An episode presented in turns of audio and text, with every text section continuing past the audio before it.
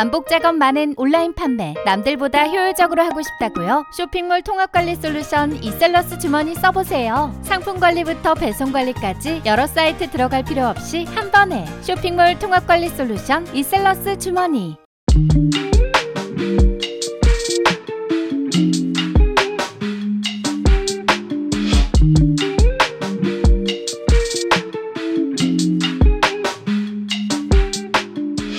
안녕하세요. 신사임당의 돈 얘기하는 곳입니다. 이번 에피소드에서는 한 주 동안의 부동산 이슈를 살펴보고 부동산과 관련된 고민 상담 이야기 나눠보도록 하겠습니다. 네, 안녕하세요. 유튜버 신사임당입니다. 매주 목요일 낮 12시 어, 부동산 좀 아는 선배 정지영 대표님과 함께하고 있습니다. 안녕하세요. 안녕하세요. 아, 요즘에 좀 어떠세요? 뭐 네. 건강이나 뭐 근황이. 아, 저 요즘에 좀 그 새로운 강의 런칭 때문에 네. 거의 집에서 치과하다시피 해서 지금 아. 하고 있는데 한 달 정도 지금 운동을 못한 것 같아요. 네. 원래 운동하시면 그 인스타그램 올리시잖아요. 네, 그래서 이제 네. 어, 끝나고 나서 바로 이제 인스타그램에다가 올리면서 네. 근황 이제 전해야죠. 근데 그 우- 운동하는 거는 네. 사실 어. 이- 그 체력도 있지만 어, 음. 기분이 좋아지고 음. 그렇더라고요. 운동하세요? 아주 한 일주일 정도 어, 했었거든요. 뭐, 뭐예요? 뭐 네? 하세요? 아, 그냥 뭐, 뭐 앉았다 일어섰다 뭐 이런 하는데. 아 인사 안 올리셔가지고 춤 배우시는 거 아니에요? 아, 저 그냥 저희 직원이랑 같이 어. 하는데 어. 직원분이 시간 외 근무로 생각을 하는 것 같아가지고 부담이 돼서 아 혼자 이제 좀 거- 그냥 걸어야겠다 그렇게 걷는 게 제일 좋은 것 같아요. 네, 너무 게. 이렇게 무리 내가 뭐 근육 만들 것도 아니고 그러니까요. 그냥 오래 살려고 하는 건데 네네네. 오래 살아야 되잖아요. 오래 살아야 돼요. 그죠. 부자가 되는 첫 번째 조건이 오래 살아야 된대요. 그 저기 자산이 시간이 지나면 네. 가격이 올라가잖아요. 그러니까요. 근데 가격이 올라가기 전에 죽으면 안 되니까. 어 어떡해요. 저 맞아요. 그래서 오래 살아야 돼. 남편 네. 건강 엄청 챙겨요. 그래서. 맞아요. 그 음. 시간이 지날수록 돈이 커지는 것에다가 돈을 넣어놓고 오래 산다. 네. 이게 저도 그게 목표입니다. 네네 그게 이제 돈 버는 방법인 것 같아요, 진짜. 그래서, 그래서 건강을 챙기나 봐요. 그래서 건강이 없으면 아무것도 없다. 맞습니다. 네, 건강한 게 어, 제일 최고입니다. 네네. 그래서 이번 주에도 재밌는 뉴스들이 많이 나왔어요. 저번 주에 사실 그게 나왔었죠. 그, 네. 아, 뭐지? 4차 철도망 네. 계획안. 네네. 맞죠. 4차 철도망 계획안이 나왔었고. 네. 국가 국가 철도망 구축 계획 맞죠. 정확할로. 그러니까 국가 4차 있었으니까 철도망 1, 2, 구축 계획. 3차가 있었겠죠. 네, 네, 네. 근데 이거 가지고 말이 좀 많더라고요. 첫 번째 뉴스 한번 보겠습니다. 네. 이게 김포 부천선이 웬 말이냐. 이거 그 투자하시는 분들이 김부선이라고 부르더라고요. 네, 김부선. 그렇죠. 김부선이 웬 말이냐. 4차 철도망 계획 안에 들끓는 민심. 그래서 이게 이거죠. 이거 네. 세- 제가 새 탭에서 이미지를 한번 열어볼게요. 네. 이렇게 보면 좀 크게 보이는데 네. 어 지금 이- 얘기하는 게 김부선 여기 GTX 네네. 여기. 김포에서 GTX-D인데 네. GTX가 원래는 이렇게 강남을 가야지 GTX잖아요. 네. 그쵸. 저는 G가 강, GTX의 G가 음. 강남인 줄 알았거든요. 네. 근데 이번에 보고 알았어요. 이렇게 돼서 부천으로 간다. 아. 부천에서 용산 네, 네. 이렇게 되는 거죠. 네. GTX B랑 연결되는 게.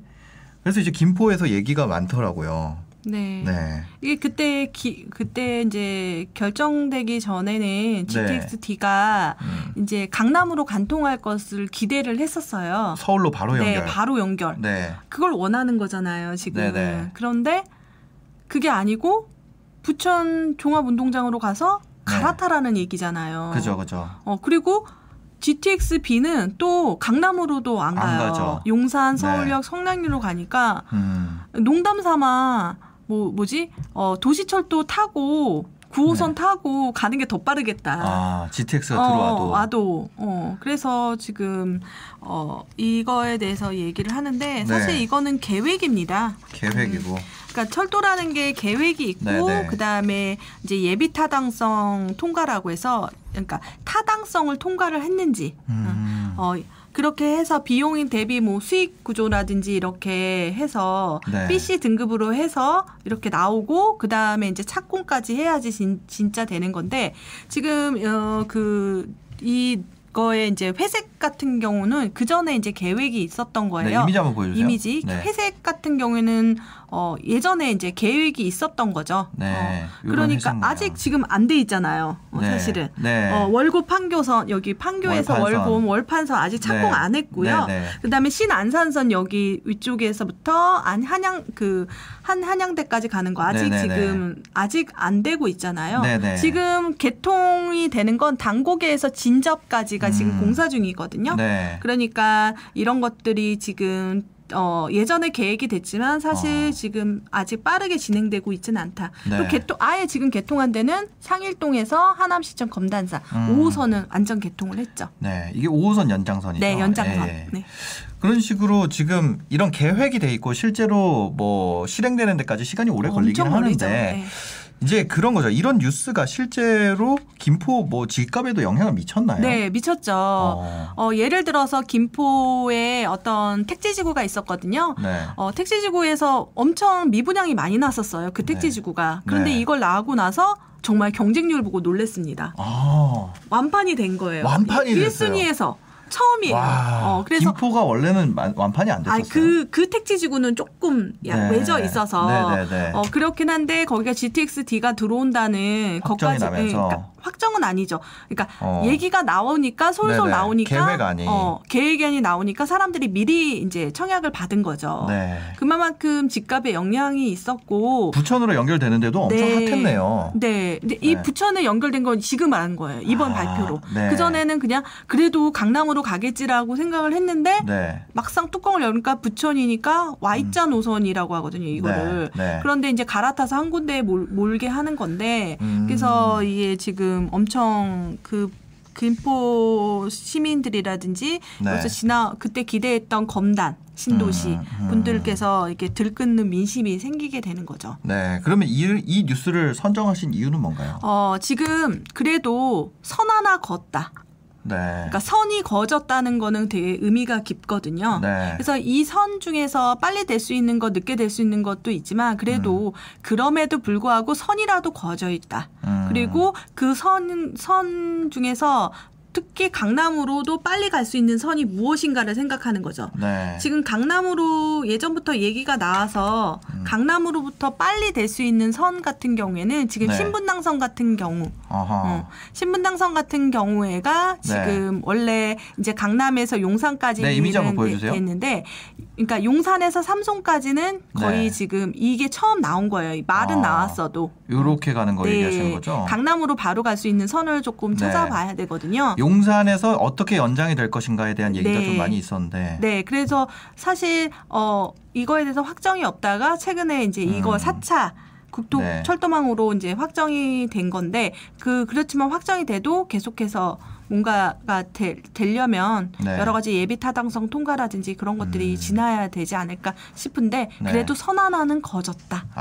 어, 그렇게 의미로 보셔가지고 네. 여러분들이 내 집 마련해서 미래 가치를 생각한다면 교통망만큼 정말 중요한 어, 포인트가 없거든요. 네. 그래서 그 택지지구는 뭐 어떻게 돼서 나중에 또 갈 수도 있어요. 지금 확정된 게 아니니까. 음. 어, 그래서 사실 어, 좀더좀더 확정돼서 들어가는 경우는 예비 타, 타당성 통과 이후에 네. 또 하시면 더 좋고 어. 그리고 보면은 할 수밖에 없는 노선들이 있습니다. 네. 그러니까 많이 이용한다거나 그런 것들, 음. 어, 그리고 빨리 진행될 수 있는 것들, 뭐 이런 것들을 생각하면 네. 여러분들한테 이게 미래 지도가 되지 않을까 해서 네.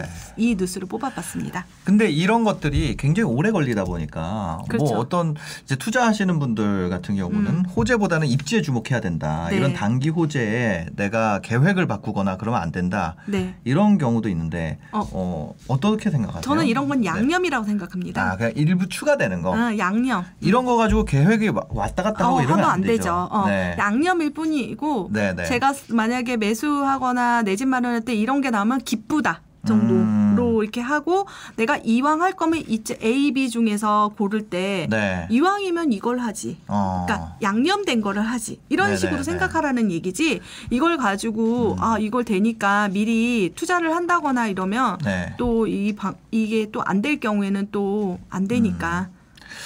그렇죠. 이 보면은 만약 어 어, 아닙니다. 아 뭐예요? 빨리 아, 아니, 말씀하세요. 아니에요. 아니 아니 이거 안될 것 같아. 고추 뿌리는 아, 아니 아니. 궁금하네요. 하여튼 알겠습니다. 네. 예, 그, 궁금합니다. 어. 그리고 다음 뉴스가 이제 재밌는 뉴스예요. 네, 이 동아일보에서 나온 뉴스인데 네, 이거잖아요. 강남 고가 아파트 음. 집주인한테 돈을 빌려서 산다. 이 말이 되게 이상하지 않아요? 네, 그러니까. 집을 사는데 집주인한테 돈을 빌려서 산다니 무슨 말이야? 그러니까 이게 어. 뭔 말이에요? 네. 지금 부동산 네. 규제로 15억 초과되는 주택의 대출이 막혔잖아요. 안 되죠. 네. 네. 그런데 뭐 지금 6월 1일 우리 매일 말하잖아요. 네. 어, 그러니까 5월 말까지 잔금하는 조건으로 물건들이 음. 나오는데 너무 네. 이렇게 급박하다 보니까 네. 어, 돈을 준비할 수가 없잖아요 매수자들이 네. 어, 그렇게 해서 그 매수자들이 이제 돈을 준비할 수 있는 시간을 조금 네. 어, 주는 거죠. 어. 그래서 만약에 지금 10억짜리 그러니까 15억이니까 20억으로 할게요. 네. 20억짜리 집인데 바로 20억을 준비 못하고 그분이 한 15억까지만 준비가 된다. 네. 그러면 포기하지 말아라. 음. 어, 5억은 내가 나중에 받, 받을게. 매도자가 아. 그런데 나중에 받는데 나중에 받는 증거를 해놔야 되잖아요. 네네네. 그게 바로 근저당으로. 그러니까 아. 어, 보- 그 매도자로 근저당을 5억을 잡고 네. 그다음에 이제 명의를 넘겨주는 식이 되는 거죠. 이게 뭐냐면 얼마 전에 엄청 이슈 가 됐죠. 80평 80억 이거 네. 계산하기 편해졌다고 네.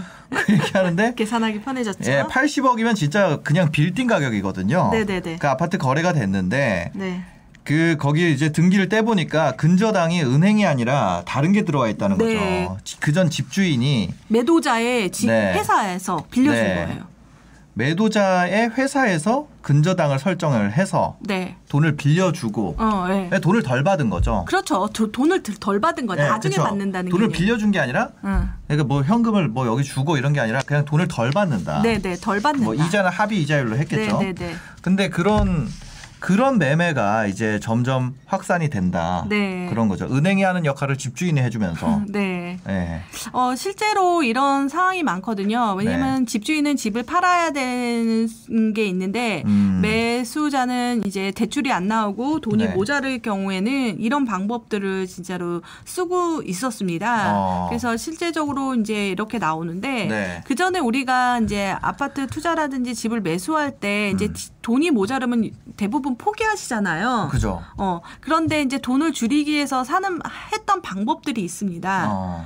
어. 그러니까 이 전례에서는 뭐였냐면 임대사업자 대출이라는 게 있었습니다. 아, 그죠. 이, 아, 지금 왜 이걸 가져왔는지 알겠네요. 네. 그러니까 일단은 이 표를 한번 보면요. 네, 네. 이거 먼저 설명하는 게 예. 낫겠네요. 그 30원짜 30억짜리 아파트를 근저당 후 내, 내놓고 어, 5억 원이 네. 부족한 거예요, 이분이. 그러면 5억을 25억에 일단 25억에 양도하고 음. 5억은 나중에 받는 거예요. 네, 그렇죠? 네, 네, 네. 그래서 등본에는 매도가 30억이 포기가 되죠. 네. 3개월에서 6개월 뒤에 5억 플러스 이자를 나중에 네, 갚는다. 그렇죠. 음. 뭐이 기간은 협의하기 나름인데 그렇죠. 피, 필요할 그쵸, 때 그쵸, 매수자들이 이제 할때 어. 이렇게 되는 거죠. 네, 이런 식으로 지금 그 어, 뭘 편법이라 그래야 되나요? 자금 조달 방식이 계속 네. 진화를 해온 거죠. 사실 이게 네. 중요했던 거 이유는 자금 음. 조달 계획서를 쓸 때도 문제고요. 네. 이걸 넣어야 되니까. 음. 그리고 제가 볼 때는 어 이분들 이분이 직접 들어와서 거주를 할 수 있지만 네. 5억짜리 이제 전세를 구할 때 음. 이제 바로 못 구할 경우도 있잖아요. 네. 그러니까 만약에 5억짜리 전세를 구하면 그 전세금을 이제 근저당으로 갚아서 또 어. 이렇게 하게 되고 그러니까 네. 어떤 시간을 조금 쪼개 쓴다고 할까? 음. 그렇기도 하고 요 부분을 가지고 여러분들이 이제 어, 생각을 할 수가 있는 거죠. 네. 단순히 오- 뭐 50, 30억이 찍히면 30억이 다 있어야지 집을 사는구나. 아. 어, 사실 여러분들이 생각했을 때 집이라는 거에 대한 담보로 일으켜서 우리가 대출을 내리, 내리는데 네네. 이건 특이하게 집주인을 통해서 음. 어, 대출을 내면서 거래가 된 거죠. 그러니까 이게 뭐 비단 이것뿐만이 아니라 어, 그 전에 이제 투자하시는 분들이 돈이 모자랄 때 네. 해왔던 방법들이 있잖아요. 네. 어떤 것들이 있었나요? 그 방법 중에서는 지금 임대사업자 대출이라는 게 어, 있었는데요. 임대사업자 대출은 뭐예요? 어, 지금은 안 되는데 네. 지금 LTV가 40% 그러니까 투기가해지고는 40%라는 게 뭐냐면 네. 10억짜리 집을 사면 어, 9억짜리 집이라고 해야 네, 돼요. 네. 9, 억 이상은 또 달라지니까 네. 9억짜리 집을 사면 3억 6천에 대출이 되는 거죠. 아, 네. 그러면 돈이 되게 많이 들어가잖아요. 네. 5억 4천 정도 내 돈이 있어야지 9억짜리 집을 사는데 그렇죠. 그때 당시에 사업자 대출, 그러니까 임대 사업자 대출은요, LTV가 80%까지 가능합니다. 어. 그러니까 9 곱하기 8 하니까 6억 4천까지 가능하게 된 거죠. 아, 이게 어. 이게 원래 가능했었어요? 네, 가능했습니다. 어. 어, 지금은 안 되죠. 지금은 안 됩니다. 지금은. 음. 어. 그러니까 어 이게 어 대출이라는 것들에 대해서 좀 늦게 아시는 분들도 있지만 네. 그 전에 이런 방법을 썼던 동네가 어디였냐면 사실 한남 뉴타운이라든지 아. 왜냐면 매가가 높은데 네, 네. 매가가 높은데 이제 그 사업자 대출, 임대 사업자 대출을 낼 수가 내면서 하면은 또 투자금이 절약되고 음. 특히 재건축 아파트에 또 네. 많이 사용했던 방법이었습니다. 네. 그래서 투자금을 조금 줄이는 방법으로 이런 음. 방법을 사용했죠. 사업자로 잡히니까. 네 네 네. 임대 사업자. 그래서 내가 사업 목적에 어떤 음. 시설물을 취득하는 그런 걸로 인지가 되는 건가요? 그러면? 네네 네네. 어. 그렇게 되는 거죠. 아, 그렇죠. 어. 임대 사업도 사업이니까. 네 네. 그래서 사업자를 내고 대출을 낸 거네요. 네. 그래서 사실 음. 아까 자금 조달 계획서를 얘기했는데 네. 자금 조달 계획서에 대출이라는 부분을 넣을 수도 있고 네. 아까 근저당도 근저당을 잡았다. 네. 돈을 빌려서 했다라고 표기하면 되는 거거든요. 네네네. 그러니까 아무런 그 문제가 없는 거죠. 대출도 음. 표기하고 근저당도 네. 표기하고 이렇게 그, 되는 그 거기에 거죠. 뭐 기타 법인에서 대출 받았다 이런 거 나오니까. 네네네. 그 거기 이제 자금 조달 계획서 쭉쭉쭉 쭉쭉 있잖아요. 예 그러니까 어. 별 문제는 되지 않습니다. 그렇죠. 지금 말하는 거는 명확하게 소명할 수 네, 있어야지. 어, 더 정확해요. 네네. 더 네. 정확해요. 그러니까 어, 불법적인 얘기를 하는 게 아니라 음. 어, 지금 합법적인 얘기를 하고 있는 겁니다. 네네네. 그런 식으로 했었었다. 네. 그 다음에 이런 방법도 있었어요. 네. 뭐 요거는 최근에도 하는 건데 이제 결혼을 한다 그러면 네. 와이프가 전세로 들어 결혼은 신혼신고 아- 혼인신고 네. 안 하고 와이프가 전세로 그렇죠. 들어온다거나 아니면 뭐 투자하시는 분들끼리 스와핑. 네, 서로 전세를 들어가 준다거나 어. 뭐 이런 식으로 자금 조달하는 경우도 있었잖아요. 근데 이런 방법은 스와핑하는 방법을 투자자들끼리 하는 방법은 실제적으로 많이 이루어지지 않았고요. 음. 정말 지인 아니고서 완전히 믿지 않으면은 못하잖아요. 그러니까 부부, 그러니까 신혼 부부인데 사실 네. 그것도 불법은 아닙니다. 그렇죠. 아직 남이니까. 남이고 거기에 네. 이제 들어와서 사는 거니까 네네. 같이 산다는 개념인데 사실상 그런 것들에 대해서는 또 전세자금 대출 받 하시는 분들이 또 네. 현장 조사도 하고 그러니까 음. 어 그런 뭐 미리 이제 뭐 아, 여자친구 이름으로 명의를 샀다가 자기 혼자 거주할 수도 있는 거잖아요. 네네. 그러니까 그렇게 해서 왜냐하면 전세자금 대출이 80%까지 가능하니까 음. 아마 이 방법으로 이제 신혼부부들 같은 경우에 이런 네네. 방법을 썼던 것 같습니다.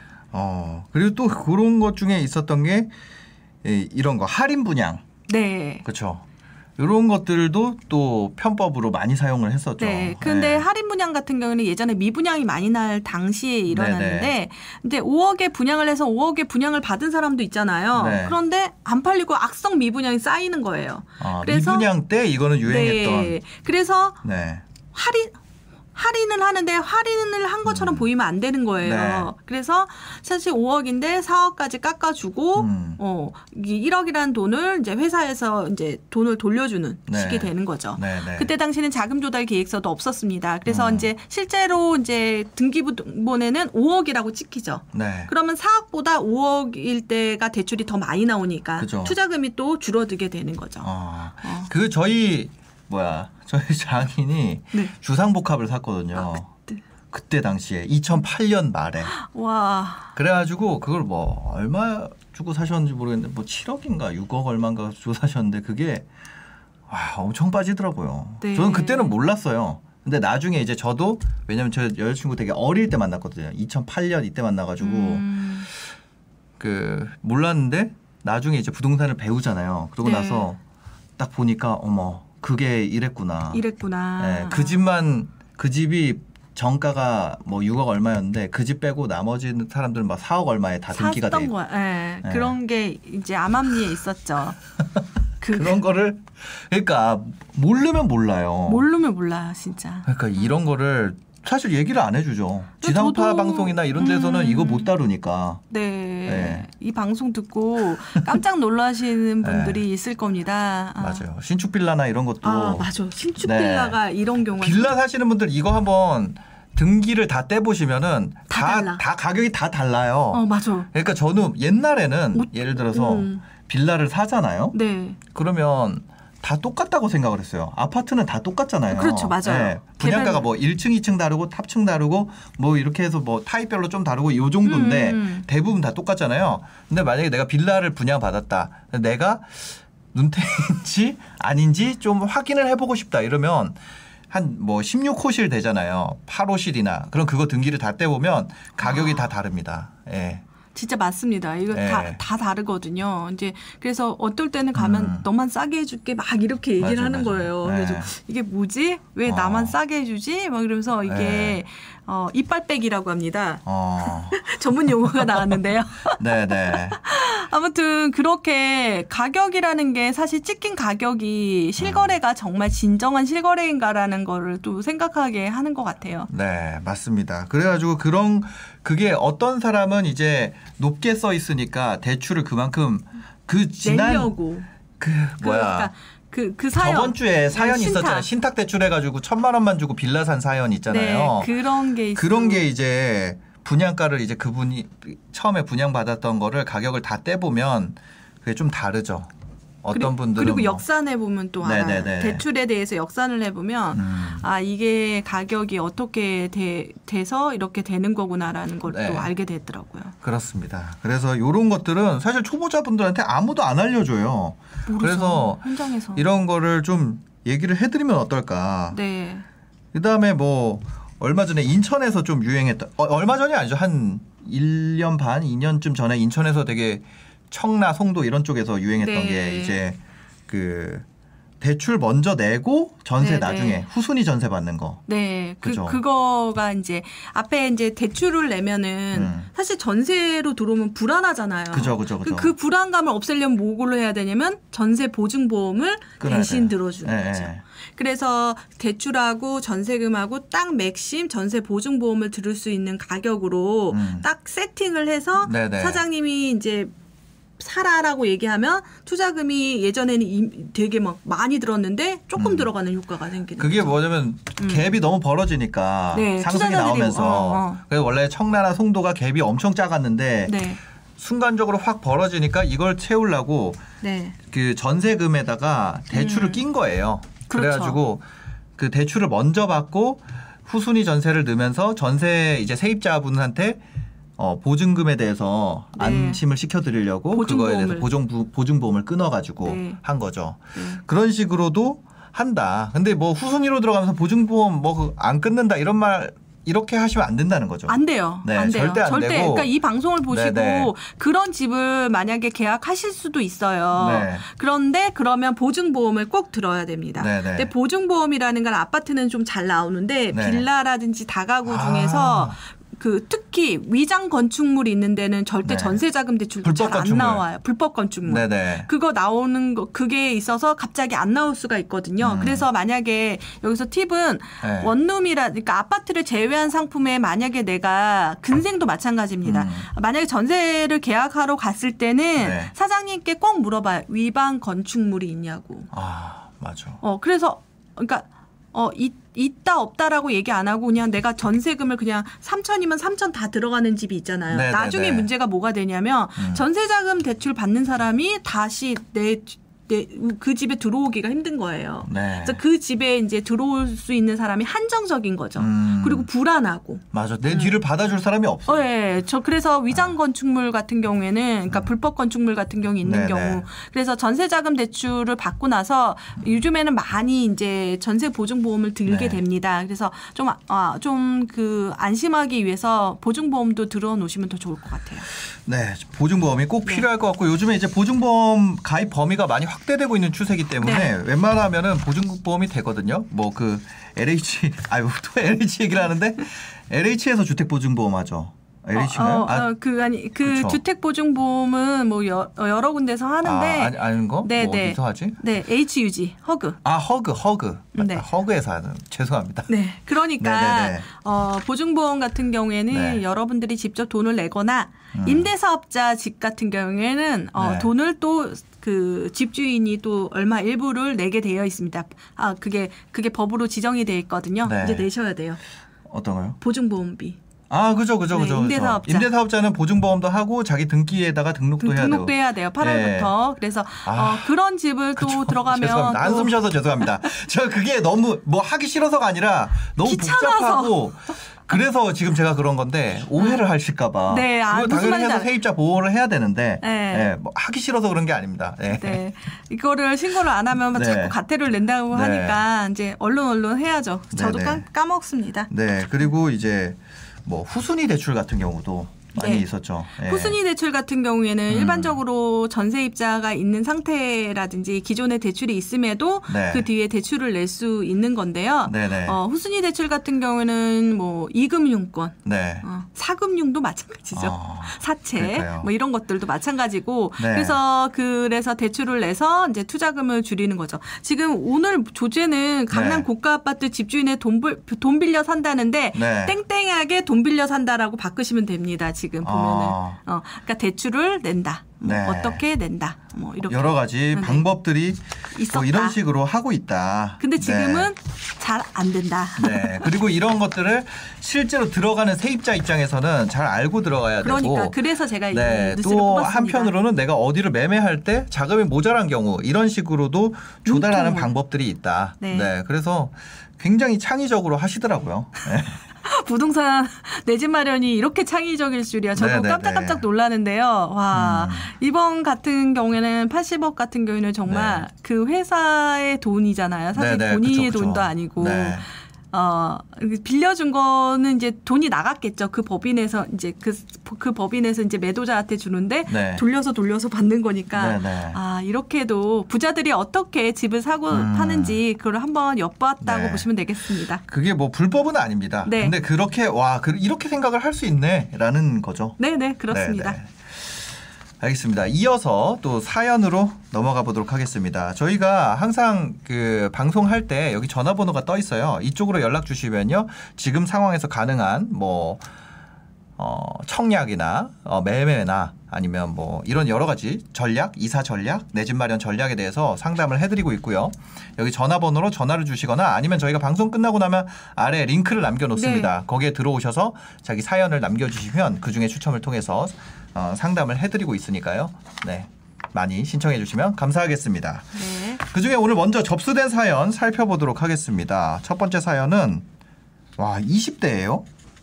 대학생입니다. 아, 혹시 그 어떻게 그 부동산에 20대까지 관심도가 내려온 것에 대해서 어떻게 생각하세요? 음. 그냥 가- 갑자기 제가 여쭤보고 저도 싶어서. 예. 솔직히 어, 이 연령층이 내려오는 거에 대해서는 네네. 조금 우려가 됩니다. 아, 왜냐하면 그죠. 어, 그 공급은 한정적인데 이제 네. 매수층이 늘어나는 거잖아요. 근데 제가 이 사연을 뽑았던 거는 저도 24살 때 고민했던 그 마음이 똑같이 느껴지는 거는 거예요. 20년 전에도 똑같이 네. 생각을 했는데 저는 방법을 못 찾았는데 음. 이분은 방법을 찾으려고 하는 모습이 네. 어, 사실 내 집 마련에 대한 거는 전 연령을 불구하고 다들 공감하고 네. 그다음에 어, 그거에 대한 숙제가 항상 있구나. 근데 아하. 그 숙제를 빨리 받아들이는 편이었던 것 같아요. 네, 네. 그래서 이분이 24살 대학생임에도 불구하고 음. 이제 내 집 마련 사연을 보냈네요. 알겠습니다. 됩니다. 과연 20대한테 20대가 할 수 있는 부동산 전략, 20대한테 해줄 부동산 얘기가 있을까 에 대해서 한번 사연을 읽어보도록 하겠습니다. 어떤 내용인지 저는 네. 아직 안 읽어봤어요. 안녕하세요. 24살, 아 23살 대학생이고요. 저희 가족은 내 집 저희 가족의 내 집 마련을 위해 사연을 보냅니다. 이렇게 했는데 저희 가족은 노원구 상계동 주공 아파트에 전세로 살고 있는 무주택 가족입니다. 아 가족에 대한 얘기네요. 네. 50대 중반이신 부모님과 저 그리고 17살 동생이 함께 살고 있고요. 어머니가 250에서 300, 아버지가 250만 원의 월 수입이 있고 저는 과외 그리고 과외를 하여서 월 60만 원씩 벌고 있고 최대한 용돈을 안 받고 있습니다. 음, 그리고 매월 20만 원씩 적금 들고 있고 주식도 조금 하고요. 주택 청약도 매월 10만 원씩 2만 원은 안 되죠. 10만 원씩 넣어야 됩니다. 네. 10만 원씩 넣으며 총 800을 모았습니다. 저희 가족 총 지출은 월 200에서 300으로 들쑥날쑥 하고요. 동생 밑으로 30에서 50만 원 정도 매월 들어가고 제 등록금도 들어가죠. 현재 저희 집 총 자산은 전세금 3억, 3억 2천 정도와 지방에 땅이 조금 있습니다. 있습니다. 부모님께서는 물려줄 돈도 없고 빚도 없다 하시면서 엄청 자랑스러워 하세요. 저도 물론 너무 감사드리고요. 그런데 최근에 들어서 재테크 공부하기 시작하면서 대출을 해서 집을 사는 것이 옳지 않나 이런 생각이 듭니다. 평수가 좁더라도 조금만 고생하면 재건축 될 것 같은 곳으로 옮기고 싶어서 부모님께 말씀드렸으나 대출을 부담스러워 하세요. 아직 취업 하지 않은 대학생이라서 제가 갚아 볼 테니 사는 게 어떨까요? 라고 말씀드리기도 죄송하고요. 아버님은 정년 걱정 없는 일을 하시지만 어머니는 정년이 5년 정도 남아 대출이 부담스러우신가 봐요. 제가 알아본 곳은 두 군데인데요. 어, 첫 번째, 노원구 보람 아파트 한신 아파트. 그리고 방 두 개에 화장실 한 개, 18평 아파트가 5억 2천에서 3천. 네. 34년 차 된 470세대 아파트입니다. 용적률은 187%. 이거 재건축 얘기하시는 거네요. 네. 아, 너무 똑똑해요. 야, 이거 진짜. 나는 이 23살 대학생 때 와, 용적률, 얘기하는데 계산해서 34년 차 470세대 아파트 재건축 재건축 보고 공부. 들어가면 어떠냐고. 지- 진짜 와, 진짜 대박이죠, 사연. 이게 아, 진짜 부럽습니다. 24살. 아. 그리고 두 번째는 상계 벽산 아파트인데 방 두 개 화장실 한 개. 25평이 5억 5천입니다. 용적률이 274%에 33년 차 583세대고요. 부모님은 삼기 신도시 고향 창릉 혹은 집과 가까운 남양주 왕숙 청약 준비하고 계시고요. 청약 통장이 10년이 안 돼서 점수가 59점에서 61점 정도 어, 된다는 점이 어 그래도 남양주 정도면은 청약 당첨 네. 가능성이 있죠. 네네. 대출 내서 아파트 매매하는 게 나을지 아니면 삼기 신도시 청약을 하는 게 좋을지 부모님께서 대출을 부담스러워 하시니 아무래도 저는 조용히 제 자산부터 차곡차곡 모으는 게 우선순위일까요? 주변에 조언 구할 어른이 없어 막막한 마음에 사연을 보냅니다. 도와주세요. 아, 네. 주변에 조언 구할 어른이 없어. 이게 진짜 포인트인 것 같아요. 아, 저도 그랬던 것 같아요. 집마다 아. 분위기가 다르잖아요. 맞아, 맞아. 어떤 집은 엄마 친구들이 와도 이런 거 물어볼 그게 돼요. 아, 엄마 친구들이 와서 있어도 사과 깎아가지고 나오면서 이런 얘기 할 수 있어. 근데 어떤 집에서는 야 무슨 돈 얘기야. 아. 너가 지금 대학생인데 이런 분위기가 있고. 그러니까 이 집에서는 지금 이 따님인지 아드님인지 모르겠는데 네. 이분이 어 부동산에 대해서 관심을 갖고 있는 유일한 사람인 거죠. 그렇죠. 주변에 그런 사람이 아무도 없고 그렇네. 그리고 유튜브만 있는 거예요. 친구지. 어디 가서 부동산 얘기를 해. 와. 24살 그러니까. 대학생이. 어. 네.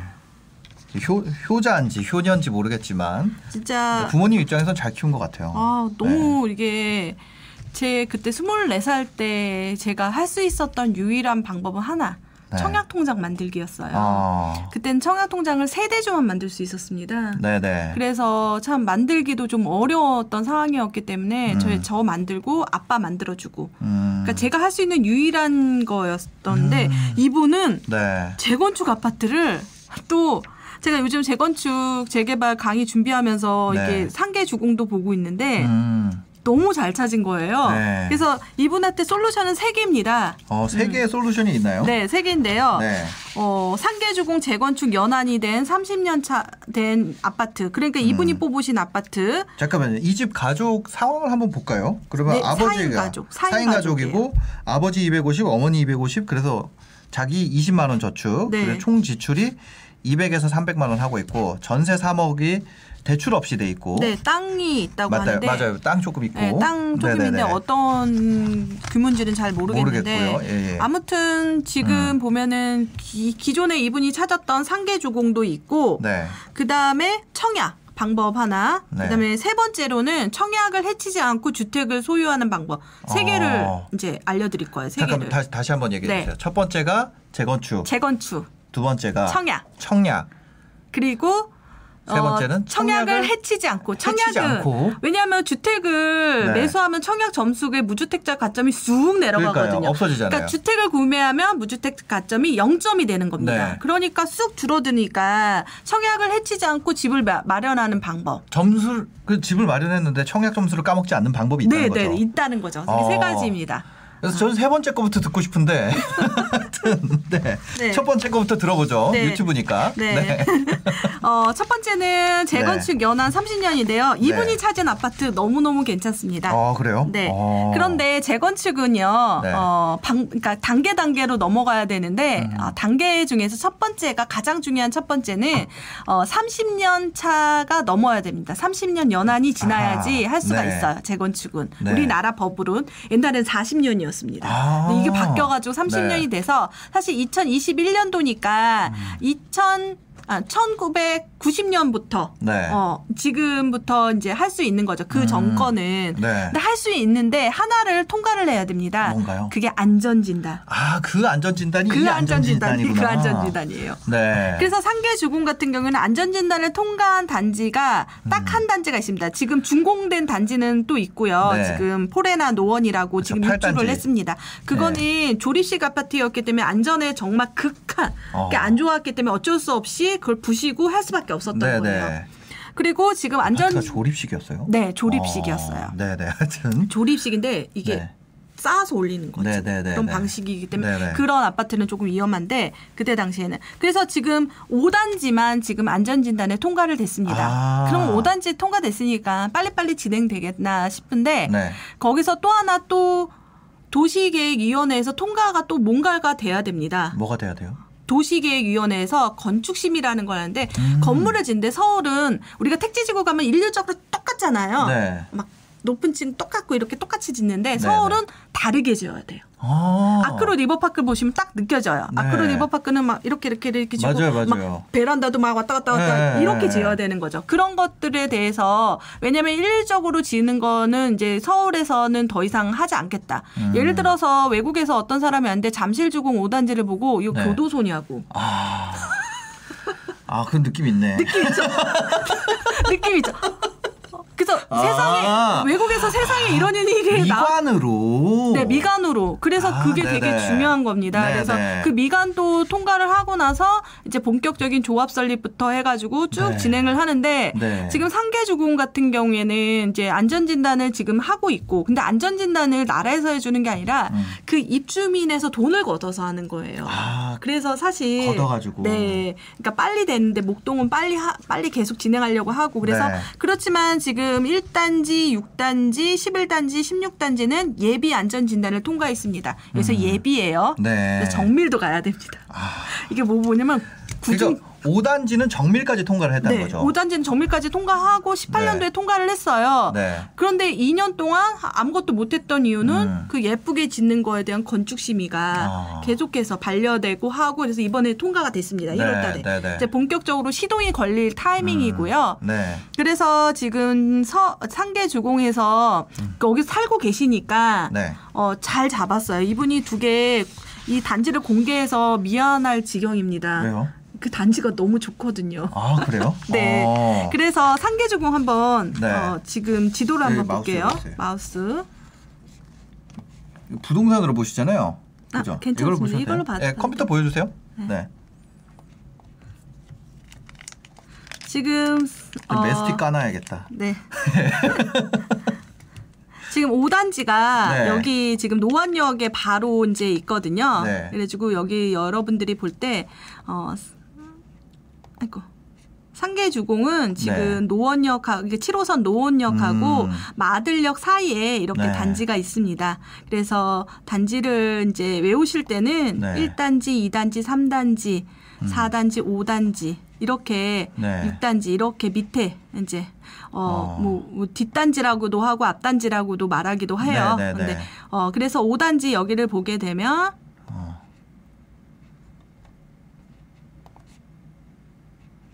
지금 되고 있는 거죠. 네. 재건축 아파트 입주 가능한 물건 이렇게 아하. 되어 있는데 네. 이분이 이제 5억으로 잡으셨더라고요. 네. 그래서 어, 네이버 부동산 맞지? 네. 이요 탭이 안 보여서 탭이- 아 탭이 네, 어, 위로 위에. 네. 아, 그래서 이제 어 제가 이제 5억에 이렇게 max 잡고 아까 5억 2천 정도 얘기했던 네, 것 같아요. 네. 그래서 5, 6억, 어, 6억에서 그러니까 네 그렇게 보면 될것 같아요. 5억에서 6억으로 봐가지고 네. 이분이 이제 적어도 방은 이제 두 개 정도 필요하다고 하더라고요. 네. 근데 아 진짜 방 두 개까지 또 이제 음. 하려고 하는 거예요. 그러니까 네. 동성인 것 같아요. 이게 음. 동생하고. 네. 그래서 방 두 개 정도를 해가지고 찾아보면은 얼추 나오긴 하는데 여기서 보게 되면은 지금 보람 아파트가 여기 있거든요. 네. 단지가 크고 예쁩니다. 음. 음. 그리고 용적률도 낮다는 게 참 좋은 네. 거죠. 네. 근데 5억이 제일 제일 싼 거고 그래서 네. 작은 그러니까 어 보면은 어 4인 식구가 살 수 있을까? 지금 어. 사는 데는 아마 이거보다는 조금 넓은 집일 것 같은데. 네, 네. 5억 2천. 음. 이렇게. 음.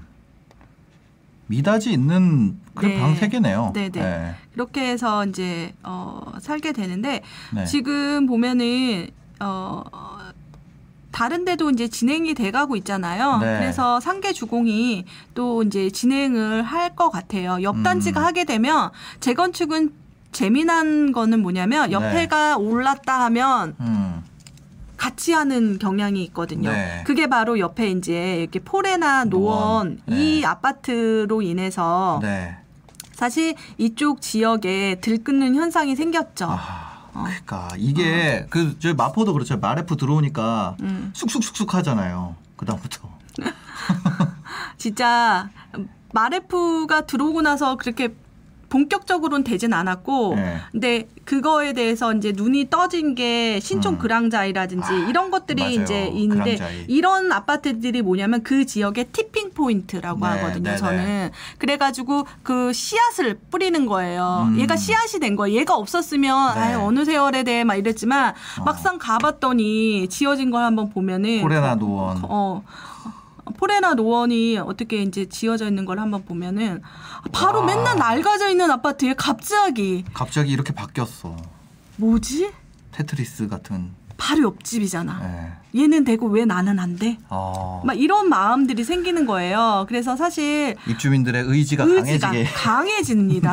네. 그게 이제 티핑 포인트고 거기에 입주민들이 강해져서 어, 그 전에 막 됐던 뉴타운이라든지 음. 재건축을 보면은 네. 어, 이런 현상을 보일 수밖에 없는 게 상계 주공이라서 네. 상계 주공 재건축 연한 30년 차 음. 된거 자신이 찍은 아파트 괜찮습니다. 네네. 어, 그거를 하시면 좋은데 이게 첫 번째 아니죠? 네. 용적률이 낮고 대지 지분이 넓고 사실 음. 그게 제일 지금 비싸요. 네네. 어, 비싸긴 하지만 그래도 고를 때는 그런 네. 걸로 고르시면 되겠고요. 네.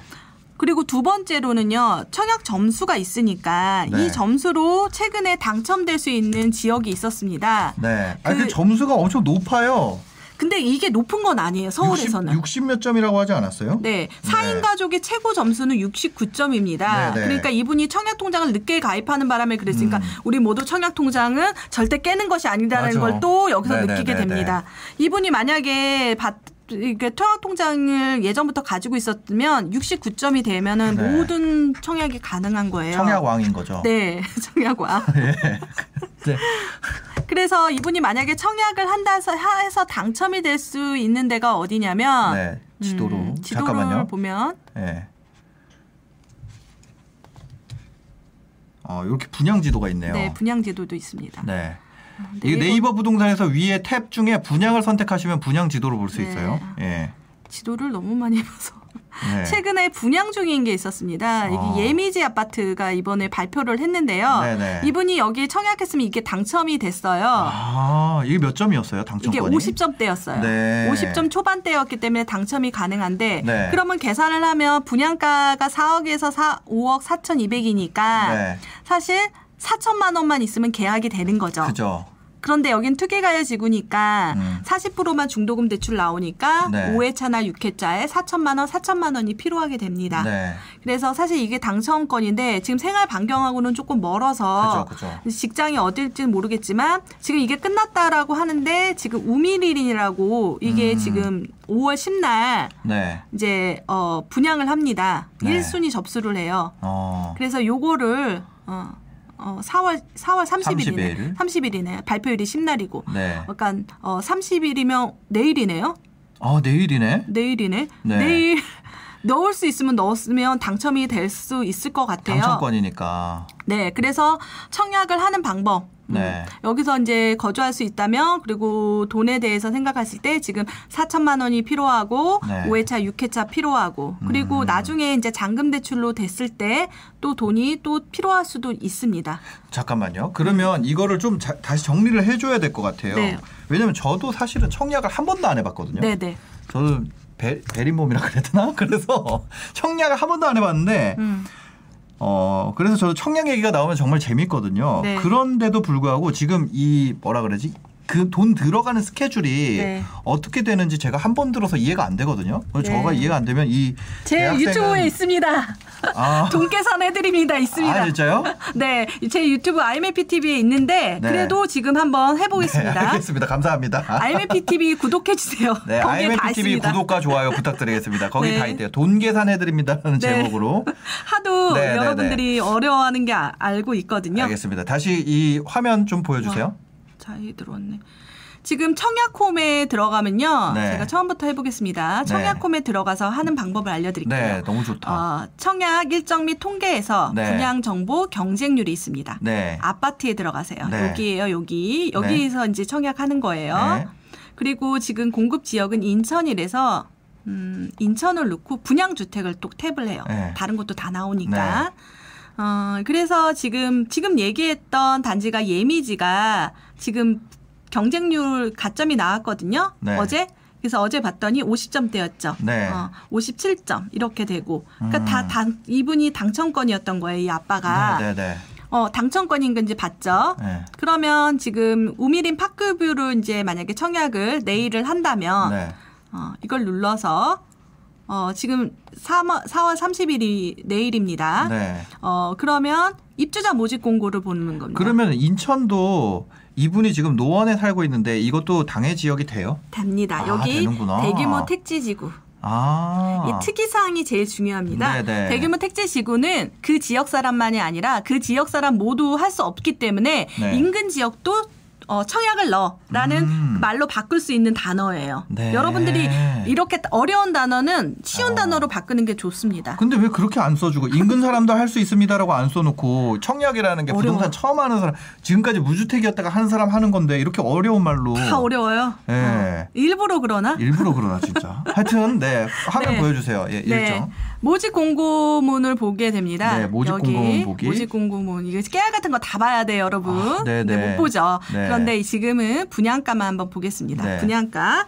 이게 스케줄, 잔금 스케줄입니다. 네. 이렇게 되면 계약금은 계약 당시를 넣는 거니까 네. 계약이 여기 날짜가 네. 있잖아요. 5월 20에서 23일. 네. 요 날짜를 하고 탭이 어디 있지? 요거 요거. 음, 아, 여기 네. 여기 있나? 아 아닌데. 여기. 아, 아닌데? 잠시만요. 모집 공고문 보기 다시 누르면 다시. 응. 네. 네. 어, 입주자 모집 공고에서 이제 그 계약 날 있잖아요. 네. 계약 날 계약금이 꼭 필요합니다. 네. 그냥 지금 59 A 타입을 그냥 위에 있는 거 있으니까 위에 있는 거를 하겠습니다. 네. 분양가는 3억 4,200만 원입니다. 네. 어.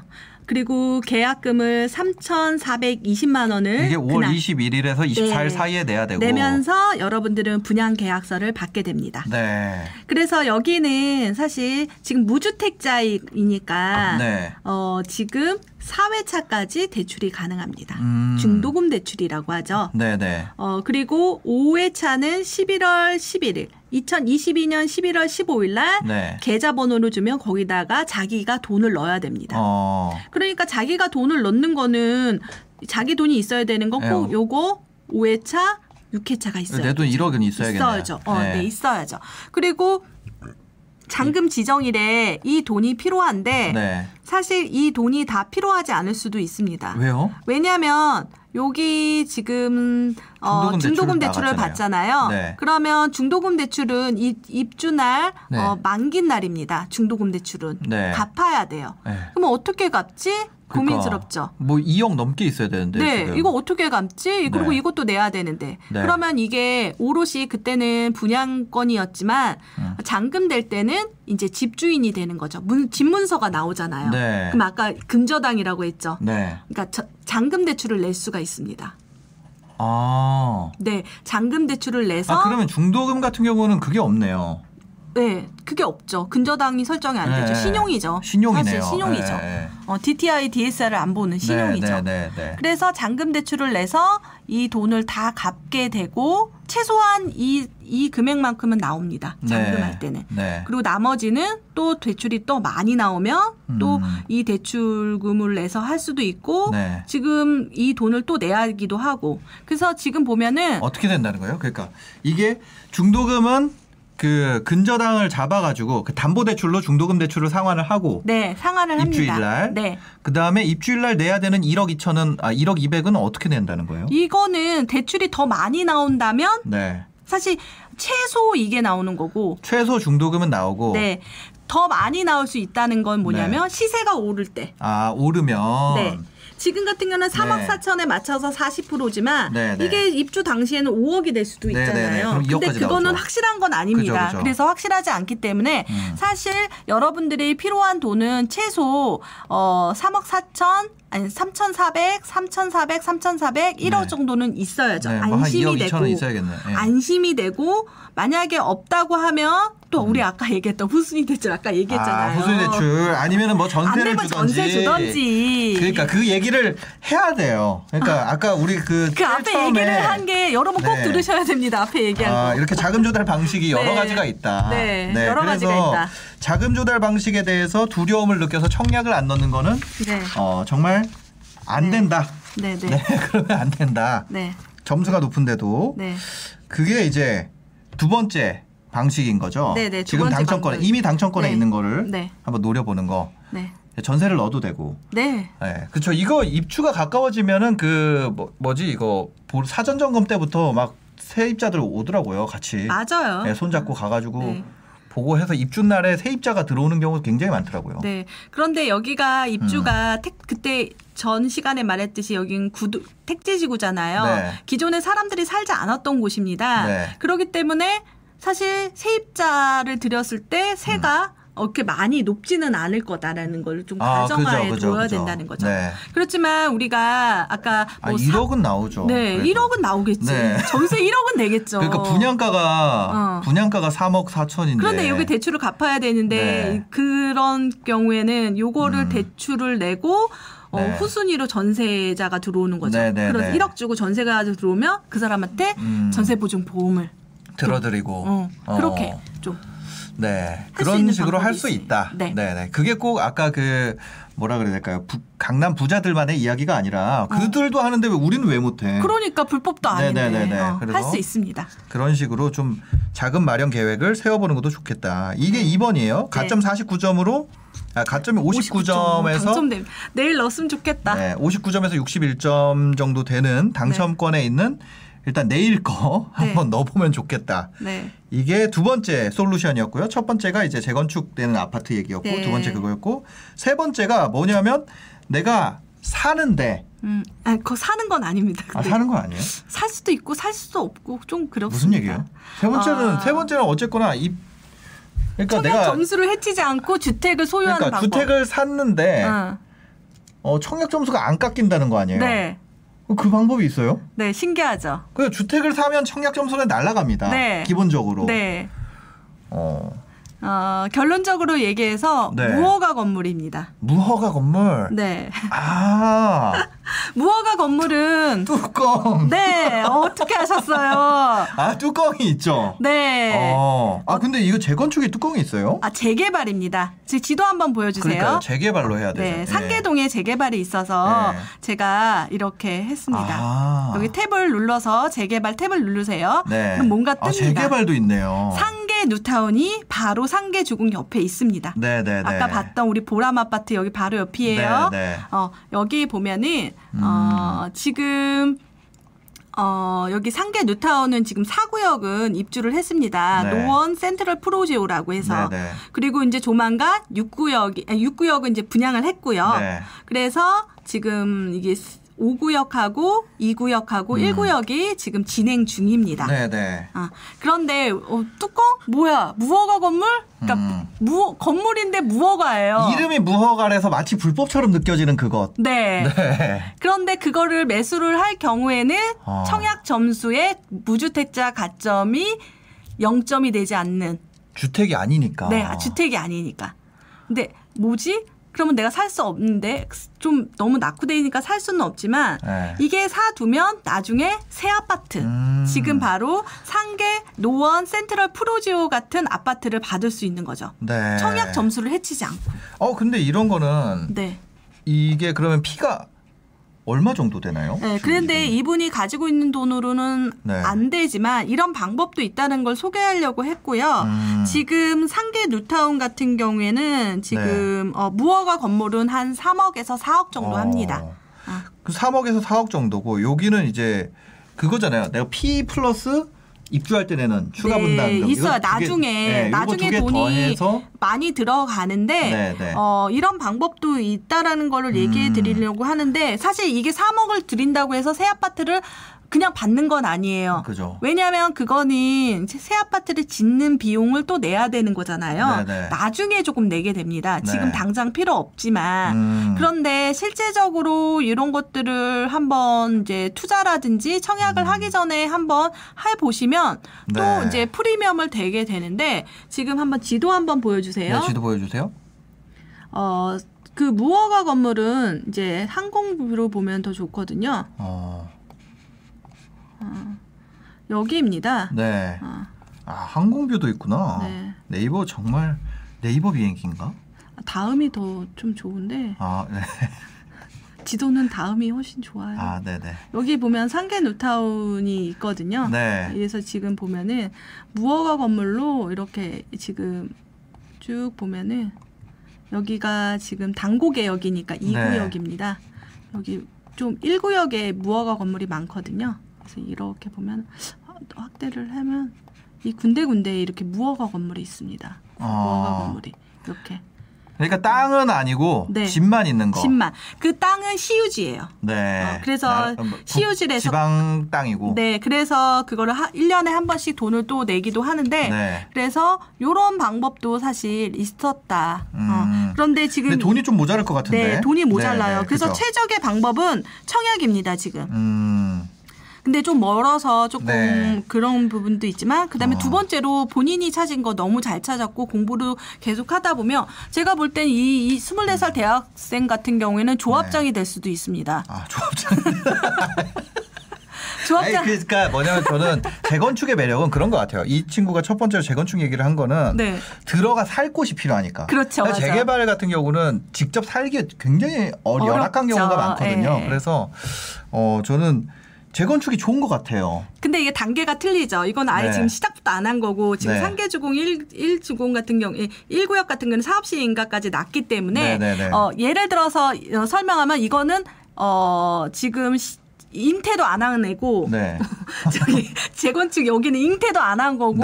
여기는 한 6개월 배가 부른 상태인 거예요. 아, 재개발은? 어, 예, 재개발은. 어, 재개발은 그러니- 지금 단계가 어디예요? 지금 여기 사업시 인가라고 아. 하는데, 그러니까 배가 한 6개월 정도 부른 거예요. 네네네. 그리고 상계 센트럴 프로즈는 애를 낳은 거죠. 네. 그렇게 생각하시면 속도에 대한 것도 있다는 어, 거죠. 그러니까 네. 좋은 건 좋은데 아, 이제 속도를 또, 또 그런데 네. 거주를 하면 좋죠. 거주를 하는 건 이거 재건축은 정말. 괜찮아. 요즘 정말 네. 어, 추천하는 방법입니다. 거주하면서 내 집 마련하고 투자 가치까지 있는 알겠습니다. 이 24살 정말. 똑똑한데요. 이 24살 아드님인지 따님인지 모를 이 자녀분, 24살 자녀분의 예, 저희가 드리는 조언이 어, 좀 도움이 됐으면 좋겠습니다. 아 네. 정말 어, 아마 집안을 일으킬 거예요. 네. 저도 어, 집안을 일으켰습니다. 아, 알겠습니다. 두 번째 어, 전화 한번 받아보도록 하겠습니다. 네, 여보세요. 여보세요. 아, 네, 안녕하세요. 네, 안녕하세요. 아, 예, 잠시만요. 네, 이어폰을 껴야죠. 예 이어폰 꽂으시면은 네, 안녕하세요. 네 안녕하세요. 네네 네, 반갑습니다. 반갑습니다. 자기 소개 좀 간단하게 아, 부탁드릴게요. 예, 저 창원에 살고요. 네. 창원이요. 네, 37살입니다. 37살 창원남님. 네. 예, 어떤 네. 게 고민이셔서 연락을 주셨나요? 아, 제가 지금 무주택자인데요. 네. 지금 매매랑 경매랑 이제 그 청약을 알아보고 있는데 네. 어떻게 진로를 나가야 될지 좀 음. 물어보려고요. 아예 아직 뭐 이 주택 관련해서 알아보신 거는 없고 그냥 마음만 먹으신 상태인 거죠? 네, 한저 두 달 전부터 이제 신사임님 방송을 보고 네, 네. 계속 보고 있어가지고 네. 아, 네. 지금 그러면은 뭐 결혼을 하셨나요? 가족 구성원이 어떻게 되시나요? 어, 지금은 3인 가족이고요. 네. 예, 와이프랑 5살 여자애기랑 아, 예, 제가 이제 이세 계획은 있긴 있는데 아직까지는 네, 네. 네. 그리고 지금 뭐 모아놓으신 자금이나 이런 것들? 어, 저 월 수입이랑. 지금 예. 전세금 3억이 있고요. 네. 네, 그리고 현금은 2억 정도 있습니다. 네. 아, 그럼 총 5억 정도가 깔, 그 전세까지 합치면 5억 정도가 되고 월 네네네. 소득은 지금 맞벌이 하고 계세요? 아니요, 외벌이 자영업자인데요. 네, 네. 어, 생활비는 보험이랑 다 합쳐서 한 400 정도 나간 것 같고요. 생활비 400 정도. 그총 수입은 수입은 월 수입은 어느 정도 되시나요? 어, 대략적으로 생, 그거 쓸 거 다 쓰고 지금 생활비 다 쓰고 한 달에 천만 원 정도. 천만 원 정도. 오. 저축 여력이 천만 원이 있으신 거네요. 네네네. 그죠? 자영업이다 네. 보니까. 네, 네.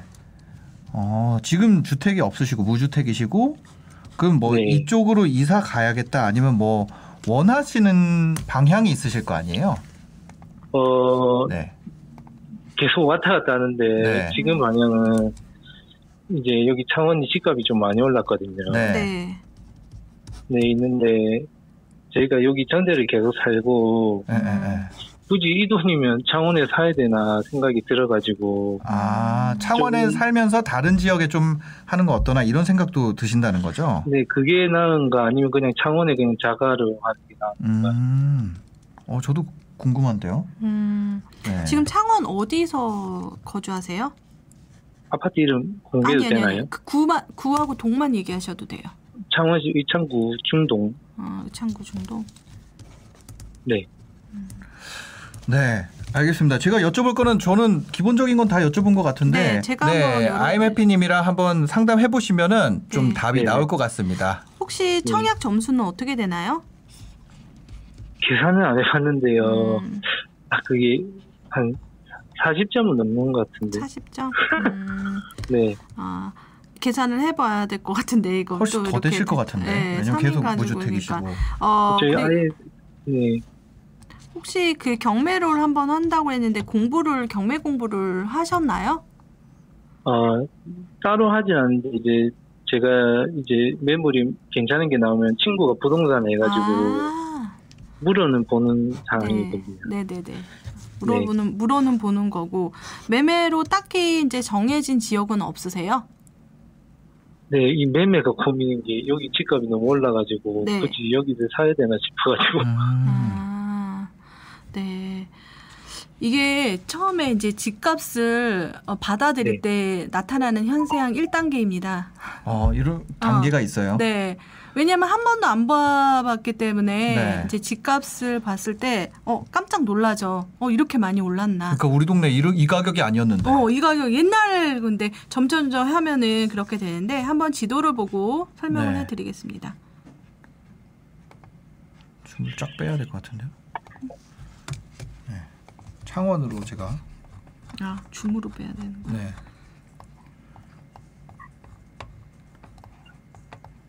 여기죠? 네, 네. 창원. 네. 아이고. 창원은 지금 어, 사실 입주 물량이 많습니다. 그래서 사실 어, 아. 지금 새 아파트로 많이들 갈아타고 있거든요. 근데 중심지 네. 중심지 쪽으로는 또또 가격도 많이 오르고 있거든요. 그래서 사실 조금 뭐랄까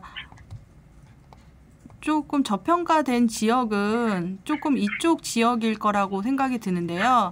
네. 어, 이게 지금 마산 쪽도 지금 많이 오르고 있거든요. 옛날에 마산하고 창원하고 합쳐진 거잖아요. 네. 네, 그래서 그쪽인데 행동 방, 그 자기가 사는 곳을 넘어가지 않는다면 사실 어 자기 동네 안에서 매수를 하면 좋겠고 음. 어 대부분 이제 매수를 할 때 문제가 뭐냐면 어, 자기 돈의 맥스를 생각해서 안 하기보다는 딱 정해서 하는 경우가 있는데 네. 이분 같은 경우에는 어느 정도 지금 여력이 되잖아요. 여력이 되는 어. 정도가 아니라 엄청 좋은 상황이죠. 엄청 좋은 상황이에요. 네, 네. 지금 다들 놀랬어요. 네. 그래서 제가 볼 때는 더 중심지로 왔으면 좋겠다. 음. 어, 그런 생각이 듭니다. 네. 그래서 중심지에 있는 어, 구축 아파트도 좋고요. 만약에 중심지로 못 온다 하면은 어, 새 음. 아파트 위주로 조금 갈아타는 것도 방법이고요. 그런데 네. 지금 청, 그 창원은 반은 규제 지역이 반은 규제 지역이 아니기 때문에 음. 청약을 하실 때 사실 가점이 필요 없는 추첨제라는 제도가 있습니다.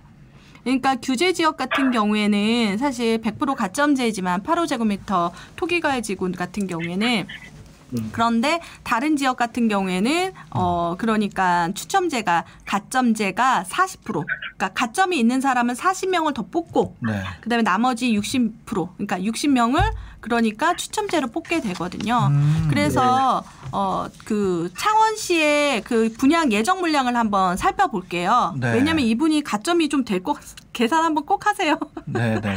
네, 그러면 만약에 창원시의 분양 예정 물량을 한번 체크하는 방법을 알려드릴게요. 그 아, 일단 40점대라고 하셨으니까 40점대 네, 해도 돼요. 아? 추첨제니까. 어, 그렇죠. 상관없는 거죠. 네, 어디서 볼 수 있나요? 분양 예정 물량. 네, 제가 많이 보는 데가 네. 사실 직방하고 네. 닥터 아파트. 닥터 아파트. 네. 닥터 아파트에 좀 잘 직방 닥터 아파트 부동산 114 네. 네이버 다 봅니다. 네, 지금 직관적으로 볼 때는 어, 여기서 빠지는 경우도 있으니까 네, 네. 어, 닥터 아파트에 가면 분양이라는 탭이 있습니다. 네. 그래서 여기 분양 계획이 있어요. 어, 그렇게 분양 계획을 보면 그러면 여기서 경남. 음, 창원시에도 지금 왜 이렇게 없지? 많이 분양했나? 와 씨, 남을 것 같은데. 어. 지금 분양으로 남아 있는 것들이 이렇게 있습니다. 공공 분양도 네. 있고요. 그 다음에 네. 창원 대상 공원 힐스테이트도 있고요. 음. 그 다음에 여기 공, 아, 같이 나오는구나. 아.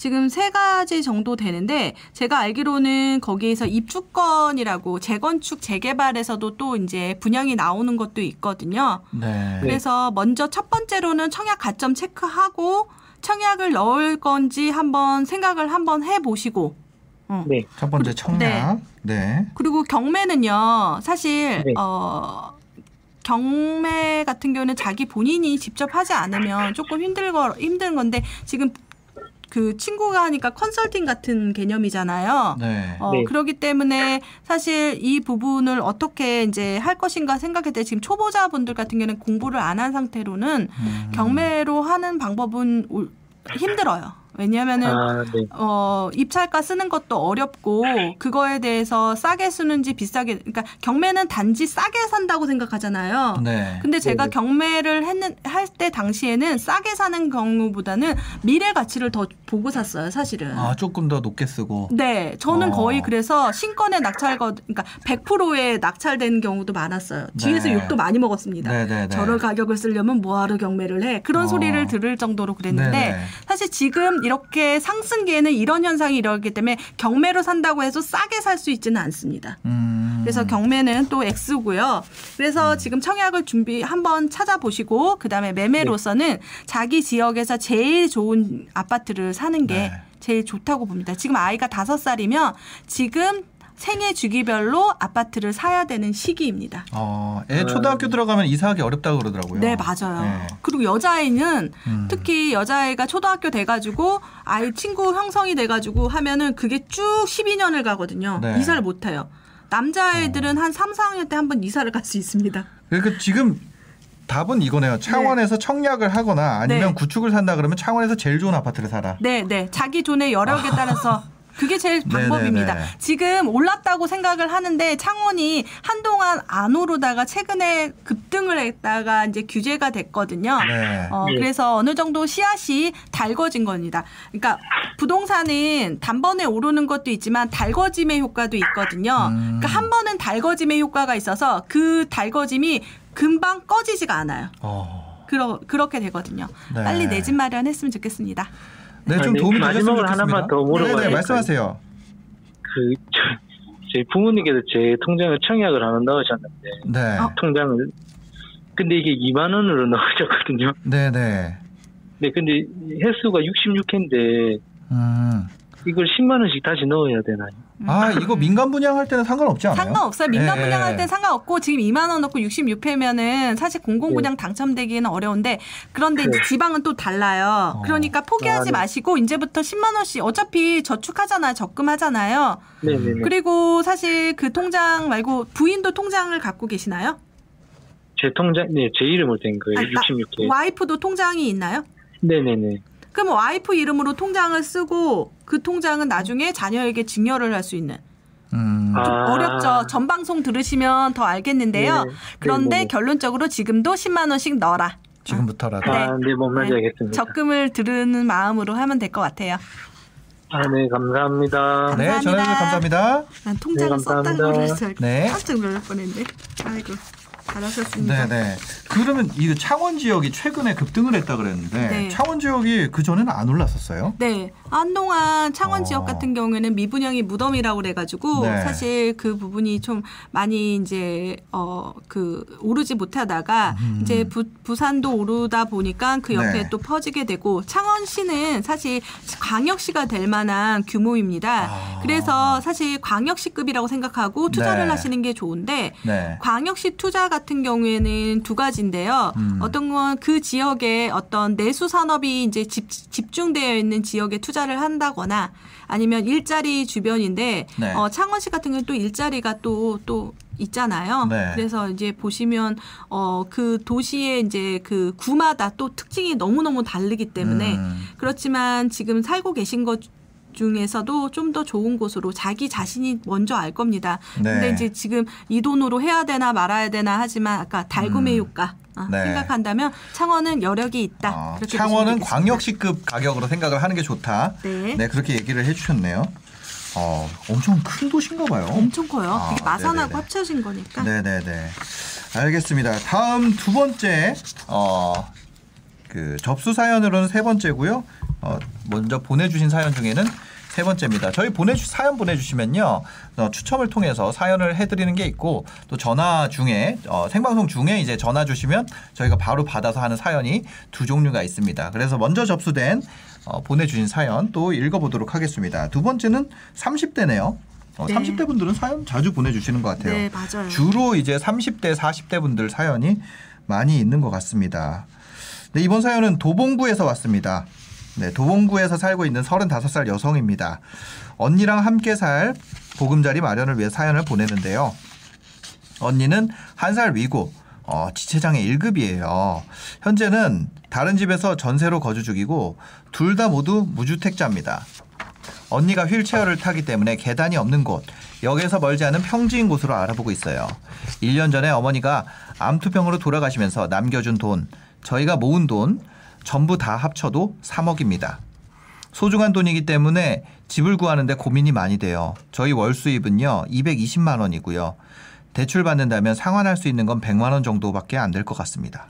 어, 근데 많은 거죠. 220인데 120만 원 안에서 어 그러니까 적은 돈이 아니에요. 그러니까 3억이 적은 돈이 아닌데 이게 맞아. 집값이 너무 오르다 보니까 이렇게 된 건데 굉장히 많이 모으시고 어 상환 여력 100만 원이면 굉장히 크다고 생각을 합니다. 네, 네.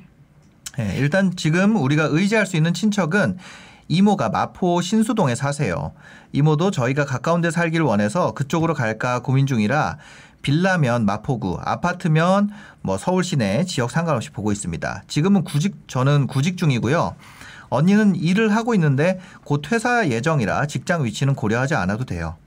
어머니가 생전에 아파트 사기를 원하셨고 저도 빌라보다는 아파트가 더 낫지 않나 생각하고 있는데 마포 쪽은 너무너무 비싸고 그죠. 마포는 엄청 비싸니까 지금 음, 청약 가점은 제가 24점, 언니가 26점으로 낮고요.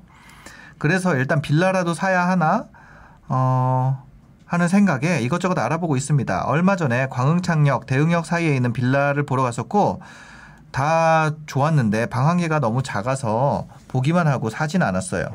지금 고민하는 거 정리해서 얘기 드릴게요. 첫 번째, 이모가 주인으로 있는 건물 투룸 반지하에 전세 1억 1억 천으로 들어오지 않겠냐고 하셔서 여기 들어가서 3억 중에 음. 여기 들어가고 남은 돈으로 또 다른 빌라를 매매해서 월세 받는 것 이게 음. 첫 번째 생각하는 거고요. 아니면 저희가 갖고 있는 돈으로 마포 쪽에 투자될 만한 다른 빌라를 실거주로 매매를 할지. 네. 신수동에 3년 정도 된 투룸 빌라가 3억 정도 하더라고요.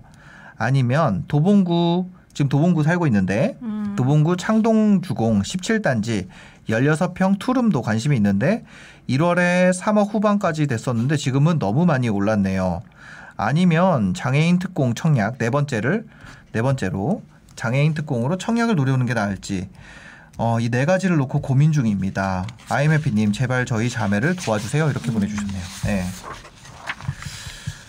어 그러니까요. 어떻게 하면 좋을까요? 어, 이분은 네네. 어, 방법은 따로 똑같이 란 방법인데요. 네. 어떤 얘기냐면 명의가 두 명이 생기는 겁니다. 그래서 한 집에 살아도 세대주로 두 개로 분리해서 하셔야 되고요. 네. 첫 번째 언니는 장애인 특공을 사용했으면 좋겠습니다. 음. 그래서 장애인 특공은요. 네. 지금 이분이 점수가 안 나와서 모르겠는데 음. 장애인 특공을 찾아보는 방법에 대해서 네. 한번 알려드리겠습니다. 알겠습니다. 장애인 특공?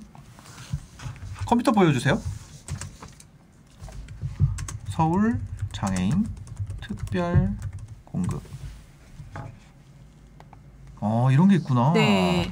지금 네. 음, 자기 자신이 얼마나 되는지는 모르는데 네네. 이 장애인 특공 같은 경우는 뭐냐면 어, 특별 공급입니다. 네네. 일반 공급 전에 특별 공급 특별한 사람들만 모아서 하기 때문에 미리 뽑아요. 아. 그래서 여러분 여기 지금 관심이 없어도 꼭 보셔야 됩니다. 네. 왜냐하면 미리 분양 예정 물량을 알 수 있는. 아, 이 특공 사이트에 들어오면 네. 분양 예정을 먼저 뜨는구나 여기는. 네. 네. 그래서 사실 금강 펜트리움 여기서 지금 이게 안 나왔거든요. 항, 항남역 한양수자인이 지금 안 나왔습니다. 네. 여기서 보면은 아까 청약홈에서 네. 분양 경쟁 정보 경쟁력 아파트를 보면 네. 공급 지역에서 경기도를 한번 봅니다. 네. 분양 주택으로 퇴발하고 했죠. 네. 그래서 향남이 아직 안 네, 나왔어요. 네, 네. 그러네요. 그런데 향남이 나왔죠.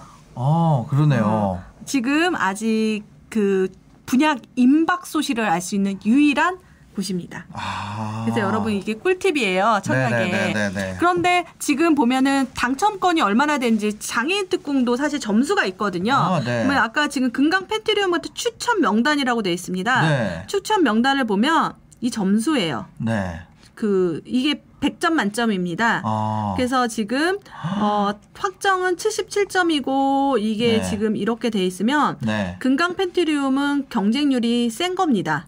어, 네. 이게 통상적으로 볼 수가 아니 있거든요. 이거 그냥 청약 가점이 이 정도인 거예요? 아, 청약 가점이 아니에요. 아, 장애인? 특공의 100점 만점. 나 청약 가점 이 정도면 특공이 무슨 소용인가 이런 생각이 들던데 그렇죠. 이거 그게 아니구나. 네, 그렇습니다. 네, 네, 네, 그래서 어, 얼추 내가 당첨될 수 있다 없다라는 걸좀 네. 가늠할 수가 있어요. 아. 그래서 장애인 점수 꼭 아셔야 되고요. 네. 특공 점수 자기가 판단 그 전화해서 한번 물어보시면 지, 네. 그 가- 담당 그 사람한테 아, 예, 예. 서울시 여기 보면 서울 복지 복지 포탈. 네. 어, 어, 특별 공급에 대해서 내가 점수가 몇 점이냐 한번 하면 네. 또 알려줍니다.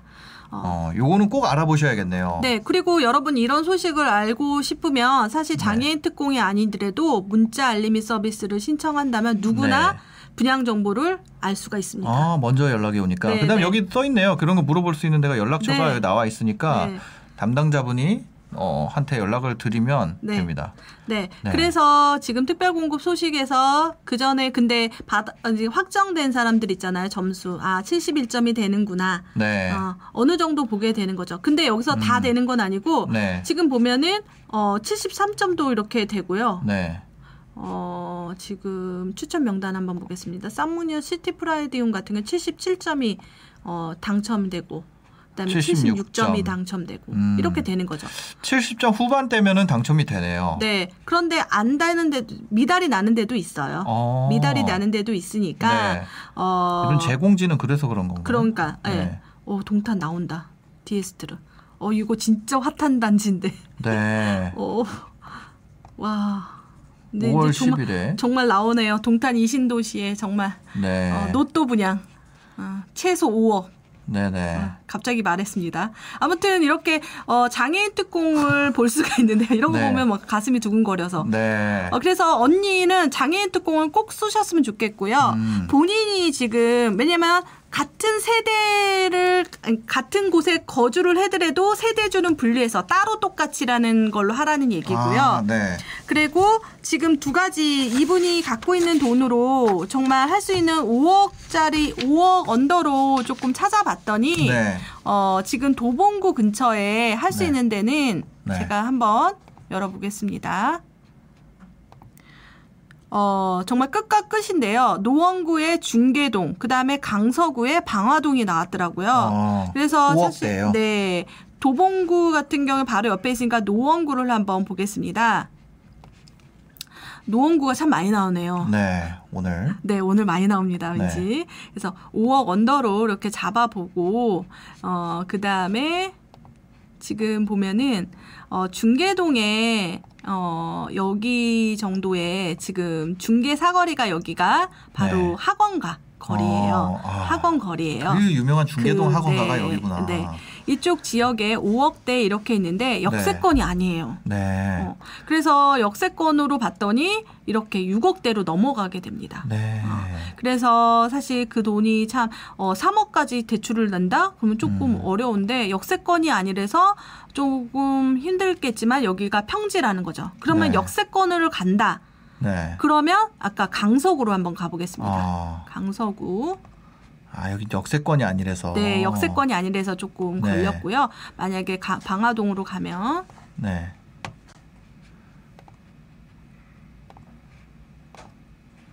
방화동에 지금 5호선 라인으로 네. 지금 여기에 5억짜리 어. 아파트가 이렇게 있습니다. 5억대 아파트들이 5억대 있네요. 아파트들이 네네. 지금 유일하게 있어요. 왜냐하면 이걸 필터링을 해보시면 여러분들이 이렇게 있는데 또 여기도 이제 아파트가 아닌 것들도 있으니까 네. 그러니까 어 뭐랄까 어.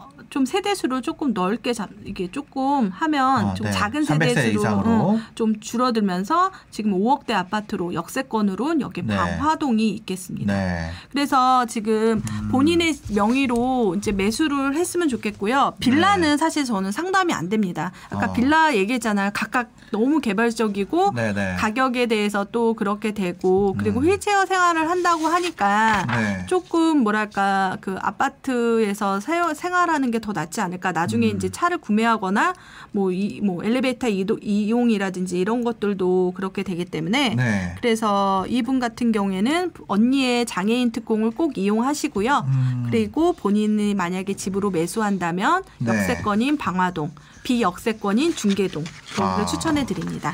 네, 장애인 특공도 점수가 있으니까 그 점수를 만약에 적어 주셨으면 더 상담이 수월했을 텐데 네. 보시면 꼭 자기 점수랑 그 지금 당첨된 점수랑 확인을 해보시고 당첨권이라면 먼저 어, 장애인 특공이 우선이다. 네네네. 그 다음에 매매를 한다면 어, 저기 도봉구 쪽은 아, 노원구였죠? 네, 노원구는.